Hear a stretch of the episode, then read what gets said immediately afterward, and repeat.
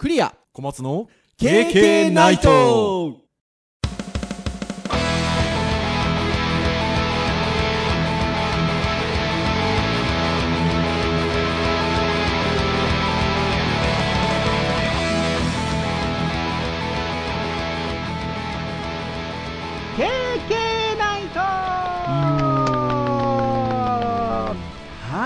ことで、293回の配信でございます。お届けをいたしますのはクリアと、はい小松ですどうぞよろしくお願いいたします。はいよろしくお願いしますはい、ということで、293回でございますよ。だいぶ近づいてまいりましたよ。ああ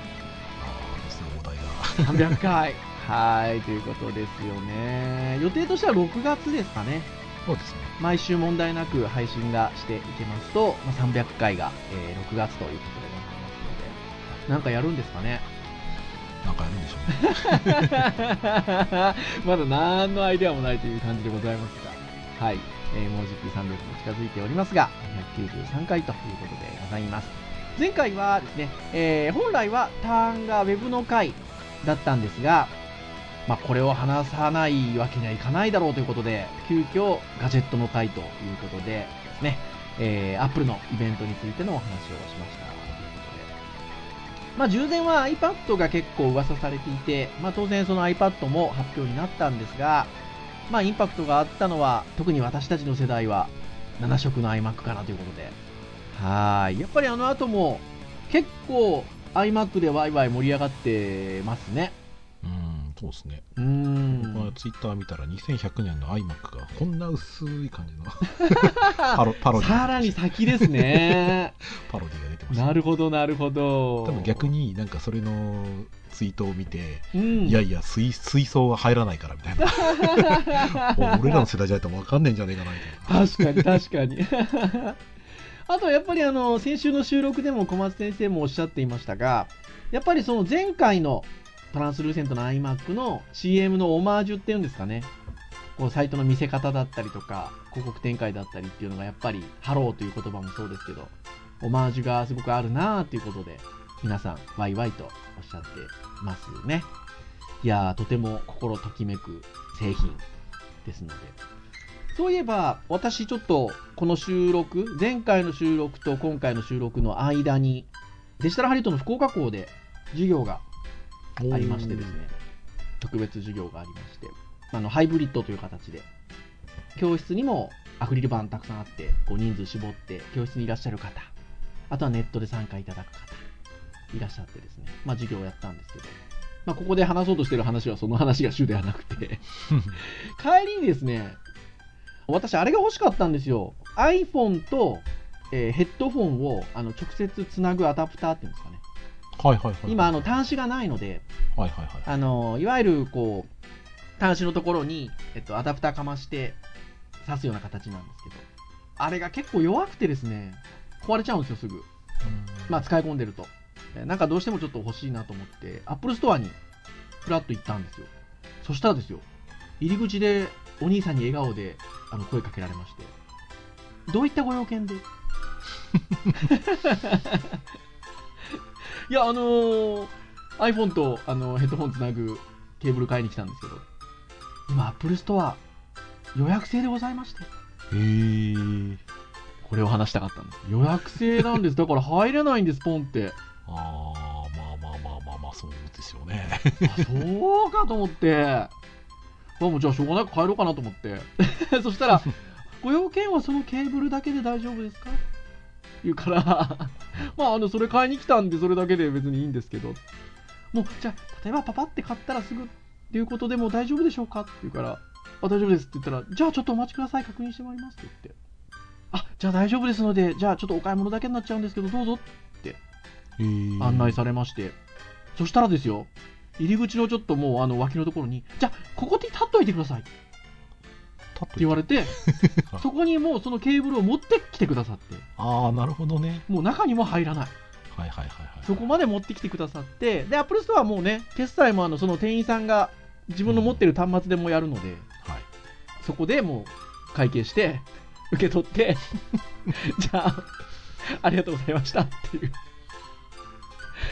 だからあのさっきの話に戻るわけですよ。いや iMac 発売されたな見たいなと思っても 気軽に入れない今。ああなるほどね。いやーびっくり。そんなですよ。なかなかね。もちろんだからあのねアップルストアじゃなくていわゆるこうねビックカメラさんとかヨドバシカメラさんとかうん。大きなところはねアップルのコーナーもあるのでまあそこだったらね製品見に行けるんでしょうけど。アップルストアはそんな感じですよ。そうか、うん。しかもねコロナで学校も行かないので学校行ってれば学生誰かしら iPhone とかね新しいやつ買ってる人いるので大体おこれかみたいな感じでね。あんな薄い iMac だったらね学生持ってきてくれてもいいんですけど 持ち運びできそうですけどねね。そう。だからなかなかね物を見る機会もね今ちょっと難しいなと思っちゃいました。まあそうですね。うん。確かに。まあそんなこんなをね前回はお話をしたわけなんですけど今回はということですよ。だから前前回先送りしたウェブ会ですよ。何話しましょうかっていうところだったんですけど小松先生から編集会議でこれ話しましょうよということでご提案いただきましてもういやそれは僕乗りますっていうことで。今日はあのその話をしようかなと思ってるんですが音声 SNS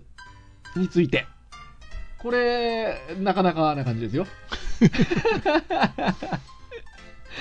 まあね音声 SNS についてとこの時期に言えばですよ。まあクラブハウスうん。かなというところで、まあ、以前ねあのこのポッドキャストの配信でもちらっとねあのお話をしたりとか。あとは、まあ、クラブハウスという音声 SNS でちょっと小松先生と私で経験の収録の後にちょろっと喋ったりとか、まあ、したりもしてますけど。まあクラブハウスどうなん？みたいなところとか。は いあとは SNS 他にも音声のアプローチってあんのかなみたいなところをですねゆるっと今日はお話をしていこうかなというところでございますよ。はい。はい。てなところでございますので皆さんどうぞよろしくお願いいたしますはい。ということでございますが。じゃあまああのクラブハウスという SNS ですね音声のみでやり取りを行う SNS ございますが。まあこれ皆さんどうですかね？聞いていただいている方はクラブハウスがどんなもんなのかっていうのは、まあ、なんとなくもう分かっていらっしゃる方が多いでしょうかまあニュースとかでもいろいろ出てましたからねねえやってるやってないは別としてはーい。まあ、音声のみで、えっと、やり取りをすることができる、えー SNS ということでございますよ。はい。ですが、まあ、そういった音声でのコミュニケーションっていうのを、まあ、いろんなところが始めようとしてるかなっていうような記事が結構ポコポコっと出ておりまして、まずはその辺の話からいきたいなというところでございますが、はいまずは、まあ、SNS の U と言ってもいいんじゃなかろうか、Facebook でございますよ。うんはい。Facebook が何やら製品を開発中というか、もうテストを開始しているということでございますけれども、こちら、えーテッククランチさんの記事で、えー4月8日の記事でございます。Facebook がクラブハウスと Instagram ライブを合わせたような Q&A 製品、ホットラインという製品ですね。これをテストを開始という記事が出ております。はい。まあ、Facebook の、えー研究開発チームが4月7日ですね、アメリカの時間での4月7日、ホットラインという、えーこれの、えー最新テスト版をローンチして公開ベータテストを開始したという記事でございます。えーこれはインスタグラムライブとクラブハウスを足して2で割ったようなウェブアプリだと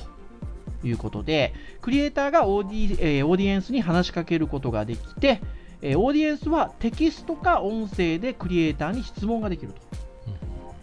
しかし、えークラブハウスと違い、音声のみに限定限定されるのではなくて、クリエイターが望めばカメラをオンにできる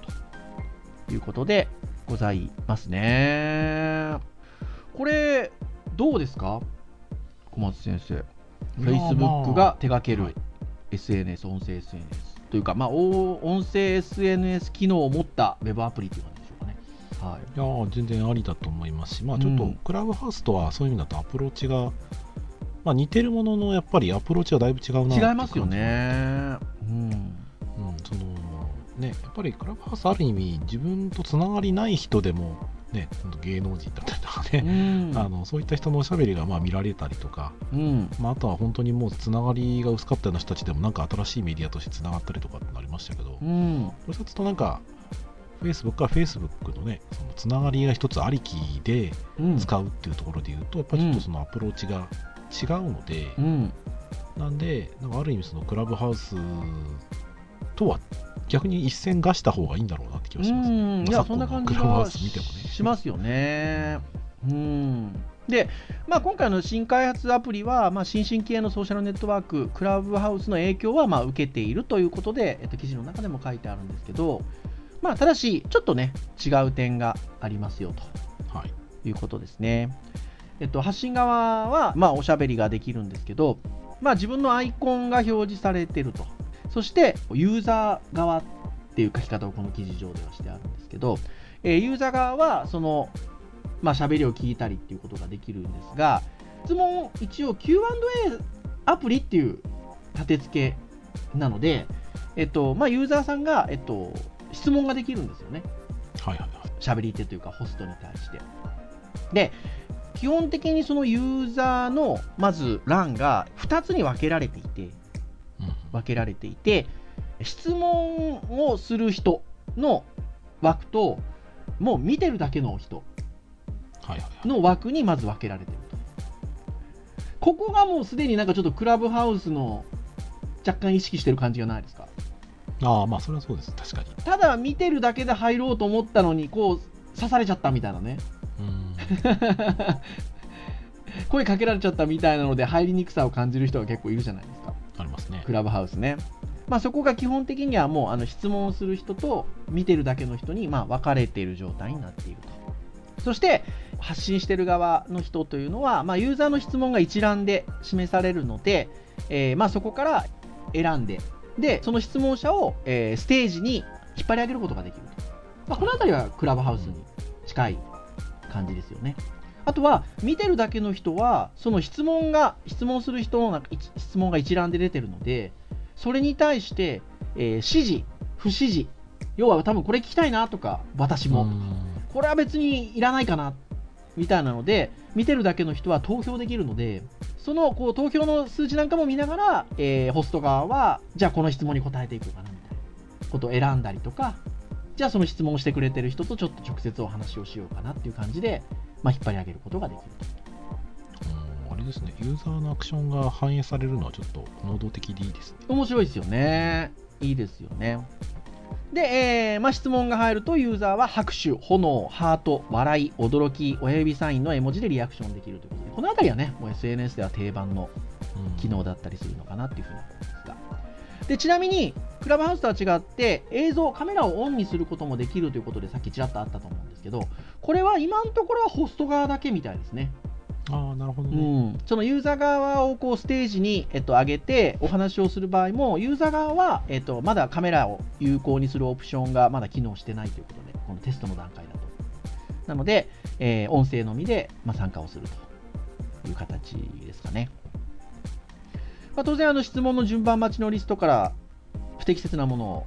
外したりとか、えっとイベント自体から人を、えっと出すっていうことももう当然できるようになっているということで。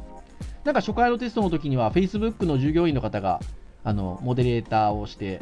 あの Facebook のコミュニティ規定にのっとってこう人を ちょっと管理するようなことをしたみたいですよ。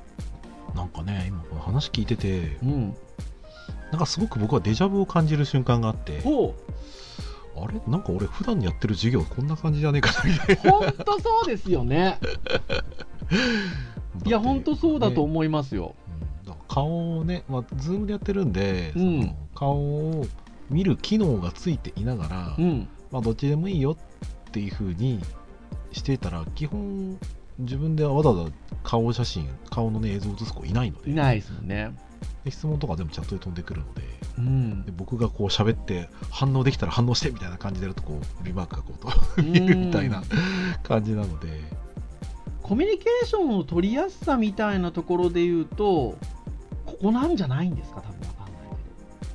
うん、なんかどっちも刺激ありそうな感じしますね。多分うん。ズーム側も多分こういう風な感じの使っている感じも考慮したコミュニケーションの取り方をなんなクラブハウスとかその今の、えーホットラインとかとね同じような感じのことを入れてくるんじゃないかな。入れて不思議じゃないですよね、うん。あと今のね話で言うとあの私あのデジタルハリウッドオンラインスクールっていうネット上で学べるスクールの、えっと、ちょっと初めてのライブ授業みたいなものを担当させていただいてるんですけど基本的にはちょっとお顔が見えてるといいかなということで、えっと、運用側運営側のスタッフから、えー毎回ですねあのもし可能であればカメラはオンでお願いしますって案内してたんですよ。半年ぐらい前から始めたんですけど毎週やってるんですけど。入学いただいたあの皆さんに初めての授業ということでやってるんですけど。やっぱりねなかなかつかないんですよ。うん。カメラ。でこの1ヶ月ぐらいもう逆にやめたんですよカメラはあの、まあ、つけていただける方はつけていただいてもいいんですけどどっちでもいいですっていう言い方に変えたんですよ。今まではど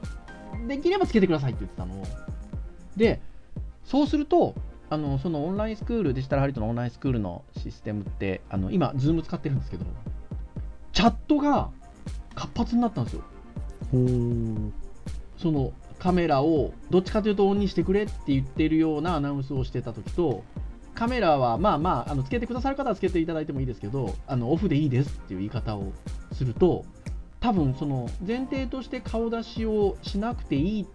ていうところで何かちょっと少し気が楽になるのか。でチャットでのコミュニケーションお願いしますって言うと明らかにそのもうカメラあのいいですよって言ってからの方がチャットの書き込みが活発になっただからやっぱりこれ一つあるんじゃないかなと思うんですよね、その今ホスト側はねカメラオンにできるけど質問する側はカメラオンの機能が今んとこないっていう。まあオプションではあるから ひょっとしたら今後はつくのかもしれないんですけど今今ないっていうのは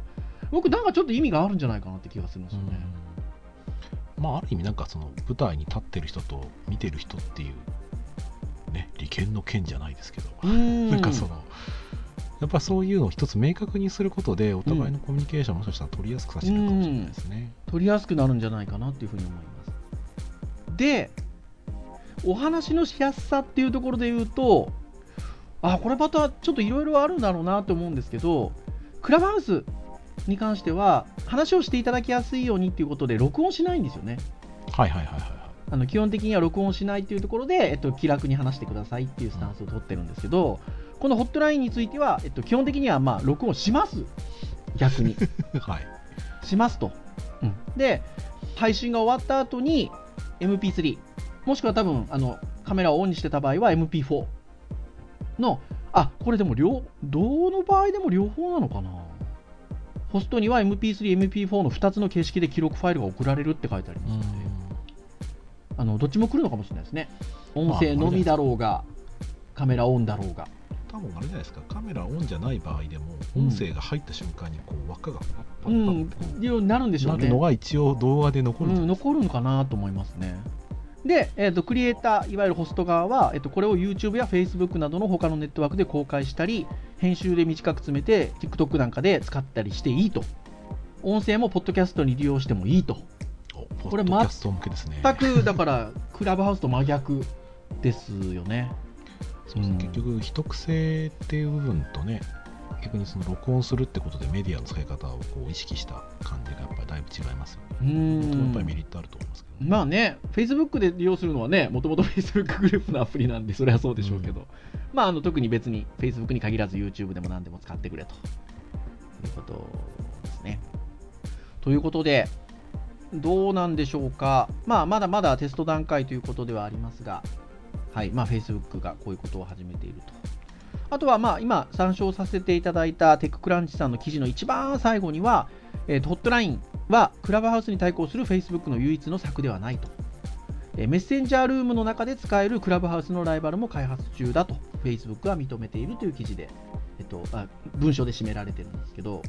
さらにはね、Facebook、あのメッセンジャーの中に音声の機能をつけるっていうのもあの別に開発してるみたいで、こっちの方がね、より、S、あのひょっとしたらクラブハウスっぽいアプローチなのかもしれないですけど、うん、そうですね。なんか時間差のコミュニケーションとして、あ、なんか留守電入ってるみたいなうん、感じのコミュニケーションありかもしれないです、ね。あー、確かにね、そういう感じに持っていくかもしれないですよね。うんフェイスあのメッセンジャールームの方はね。ああ、面白い面白い。なので、まあ、あの Facebook、音声 SNS について、まあ、いろんなアプローチをちょっとしているというようなことでございましたが、まあ、これより先んじてですね、実は Twitter も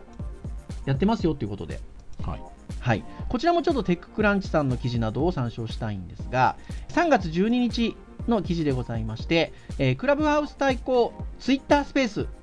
が2021年4月一般公開へ専用ツイートの可能性もというようなことで、えっと、記事が上がっております。はい。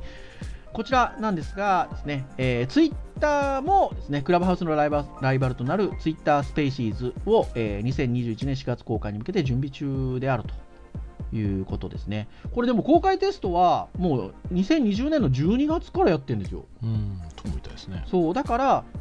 まあね、もちろんそのクラブハウスはアメリカではね、1年ぐらい前に、日本で流行る1年前ぐらいから使われているので、えーそれを意識しているのかもしれませんが、日本でドーンって流行る以前からもうツイッターも手掛けてるっていうのがね、こう見るとわかるかなっていうところですよね。はい。そしてほら、このスペーシーズっていう名前懐かしくないですか？ツイッターじゃないですけど、Google でね。Google の SNS でね、スペーシーズってありましたね。僕ら使ってましたね、結構。このポッドキャストのね、ネタを集め場所として使ってます、はい、すごく使いやすかったんですけど、Google さんやめちゃいましたけど。まあ、これ、オーディオチャットルーム機能を、まあ、持っていて、タイトルと説明、スケジューリング機能、共同ホストとモデレーター、参加者リストなどを素早く要素を、えっと、プロダクトに組み込んでいると。さらに言うと、鼻から Android もいけると。これね、クラブハウスさん、いまだに Android 多分来てないですもんね。そうですね。まあ、ここはちょっと大きいんじゃなかろうかなというところかなと。そうですね。もう違うクラブハウスが出ちゃうぐらいですからね。カニさんのね、カニのね。クラブハウスっていうのがアプリで出て、アップルさんから物言いがついて、クラブホームっていう名前になったらしいですけど。カニのね、ゆるいゲームが出たって。そうそうそうそう。で、というところではございますが、はい、まあ、ツイッターさんもやってると。こっちもね、やっぱりあの、録音ができるということで、えー最大90日間保存ができるという感じですかね。どっちがいいんですかね、あのね、このね、テックランチさんのそのツイッターの方の記事をだーっと読んでいくと、ん。後半の方でやっぱり出てくるところで、まだリリースしてない理由がそこにあるんだなって感じがちょっとしてまして、あまあ、結局ですね、その例えばその怖がってる人がいるっていう状況、例えばそのうん。虐待だったり嫌がらせだったりとかですね、うん。まあ、そういう場所にするためにまだ成功、プラットフォームと成功してないっていう書き方をしてるんですよ。うん。で結局それと悪用する人の責任とか追及するとかね、そういう保護する上では、まうん。あ、そういう録音するっていうこと自体が、うん。そのユーザーの身を守るってはいいうところでは、まあ、一つあるのかなっていうところがあるので、うん。まあ、まあなかなか難しい話ではあるんですけど、うん。まあ、そういう意味で今、クラブハウスではそういったことが、まあ多分匿名じゃなくすことで、まあ成功してるのかもしれないんですけど、もしくは起こってるのかもしれないんですけどうね。ん。うんただやっぱり、ツイッターの場合はよりもしかしたら、クラブハウスよりもより距離が近いかもしれないですね、人うん。うん。うん。と人のね。まあ、ちょっとそれはフォローフォロワーの関係によってはその、まあ、遠い人もいるとは思うんですけど、うん。うん。うんよりツイッターの方が自由度高い可能性も高いので、うん。まあそういうところがちょっとね、音声録音の意味合いをしてるのかなって感じが、ちょっとこの記事を読んでもちょっと気そうです。ね。まあね、録音されていれば暴言を吐く人は減るだろうと。まあ、ただそれで資料深い会話が促される可能性もあると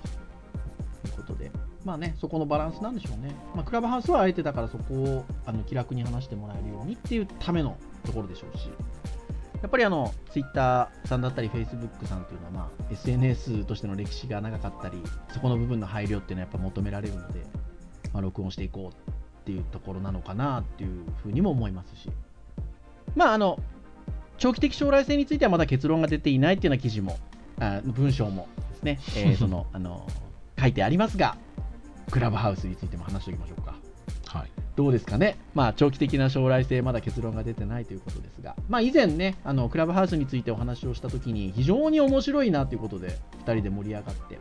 はい。はい、そして、まあ、先行者優位というところがあるので、結構、いけんじゃねえかっていう話も2人でしたかなと思うんですけど、はい、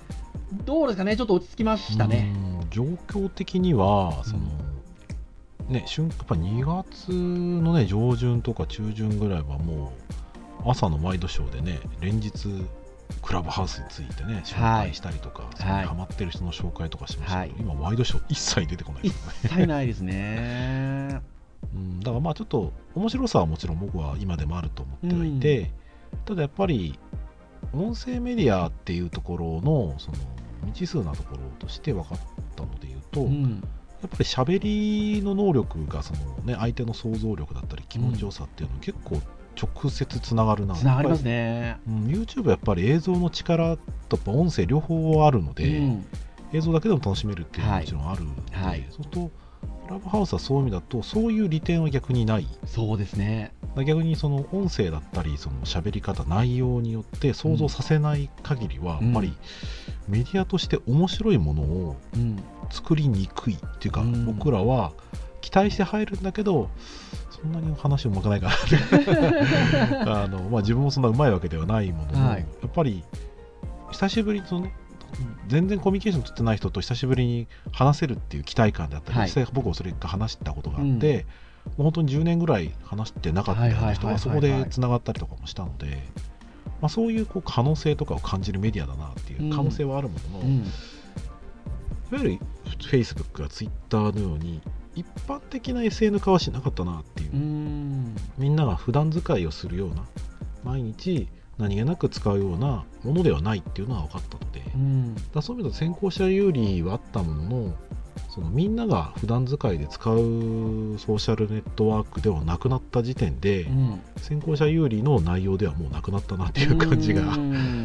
しますね。ツイッターはツイッター、フェイスブックはフェイスのもともとのその基盤がああった上で、うん、一機能として乗っかってくるので、うん、別の役割として伸びそうだなっていう感じはすごいしますよね。うんそうですよね。まあね、だからその SNS、その Facebook、Twitter などなどの SNS はもちろんそこに人がまずいるので、もうすでに。なので、まあ、そういう意味でのね、あの音声コミュニケーションっていう活発化っていうのは期待ができるかなと思いますけど、まあ、逆に言うとね、クラブハウスみたいにいきなり有名人の方のお話を聞けたりとかっていうのはね、既存の SNS っていう感じであればないので、まあ、あの辺りはね、最初やっぱり特にドーンと来た時には非常に大きかったのかなっていうふうに思うんですけど、やっぱり芸能人の方ももうだいぶ減ってますもんね。そうですね。ね毎日のようにあの発信してたような人がもう発信してなかったりする気がするんで、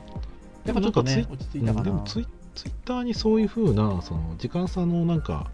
ね、音声とかをなんか出せるような機能がもし出るのであれば、うん、で有名人の方がその文字じゃなくて音声で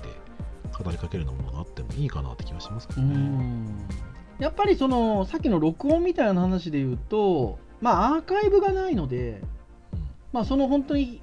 こうそのタイミングでねあの出会えるかどうか、まあ、そこがクラブハウスの面白いところですよっていうふうにやっぱり言われてたので、まあ、そこが売りでもあるし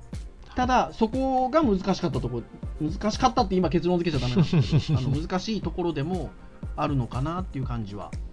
しますよね。うん。なんでまあ一プラットフォームとしてはまだまだ面白いなあと思いますし、うん、ただ積極的にたくさん活用するかっていうとうんまあ疑問なとこですね、まあ、さっき言ったように、うん、Zoom とかの音声版みたいなものの方が もしかしたらなんか可能性を感じてたりしますけどね。やっぱりね、あのー、そのだんだんだんだんなんか二極化していってるっていうかそのいわゆるもう本当に雑談 その私たちもポッドキャストを雑談っぽくって話はしてますけど、はい、まあそれはそう言いつつポッドキャストなので一応聞いてくださってる方々のイメージを頭で持ちながら雑談的に話してるんですけどそうですね。ねやっぱり伝わる伝わらないかもと、うん、思いますが ただやっぱりそこにまで至ってないようないわゆる雑談的なものが結構多くあったりとかあの逆に、まあ、お話がお上手であったりとか活発だったりするのかもしれないですけど、まあ、ちょっとあんまりいい方じゃないんですけど意識高い系みたいなテーマのものが割とこう目立ってあったりとか。あとちょっと目的がちょっとまた音声コミュニケーションっていうこう純粋なところとはちょっとずれた感じのテーマのものが結構多くあったりとか、うん、みたいな感じの二極化がちょっとあるのかなっていう気はしたりしますね。そうですね、うん、でやっぱりそういうところにだから今度フラット入りづらいんですよね。せっかくのこのクラブハウスの特徴である、どちらも。そうそうそう。なのでそうするとやっぱもともとのコミュニケーションがある SNS、Facebook だったり Twitter に乗っかってるところでの音声コミュニケーションっていう方が使い勝手が良さそうだなってなんかだんだんやっぱり。感じとしてはねなってくるかなっていう気もしますよね。まあそうですね、まあ一応人がいないわけではまだまだいないわけではないと思うので。僕も覗いてますよ、うん、なんかあるかなってね、うん、人気のコンテンツのその導火線にはもしかしたらなるかもしれないなって感じはしますね、うん、そこで実際にテスト的にね、人集めてベータテスト的なところでやってもしかしたらポッドキャストでね収益化を図る人の第一歩としてはいいかもしれないですね。うん、そねいや本当そうですね。あとはやっぱあれ大きくないですか？アンドロイドが使えてないっていうのは。そうですね、参入する人は増えるでしょうね。やっぱね、あのコミュニケーションツールなので、うん、そこの障壁が少ない方がやっぱりいいはいいですよね。そうですね、割と、うん、やっぱりアップルが、アップルのデザインが好きって人、もしくはクリエイターの人は割とね、アップル製品多いと思いますけど、まあ一般の人は Android の方が多い気がしますから。ね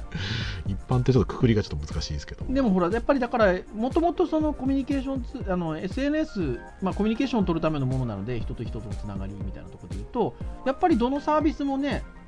元からその端末の種類ってあんま選んでないじゃないですか。まあそうです、ね、まあ Facebook、Twitter、LINE 等々まあありますけど選んでないし。ちょっとその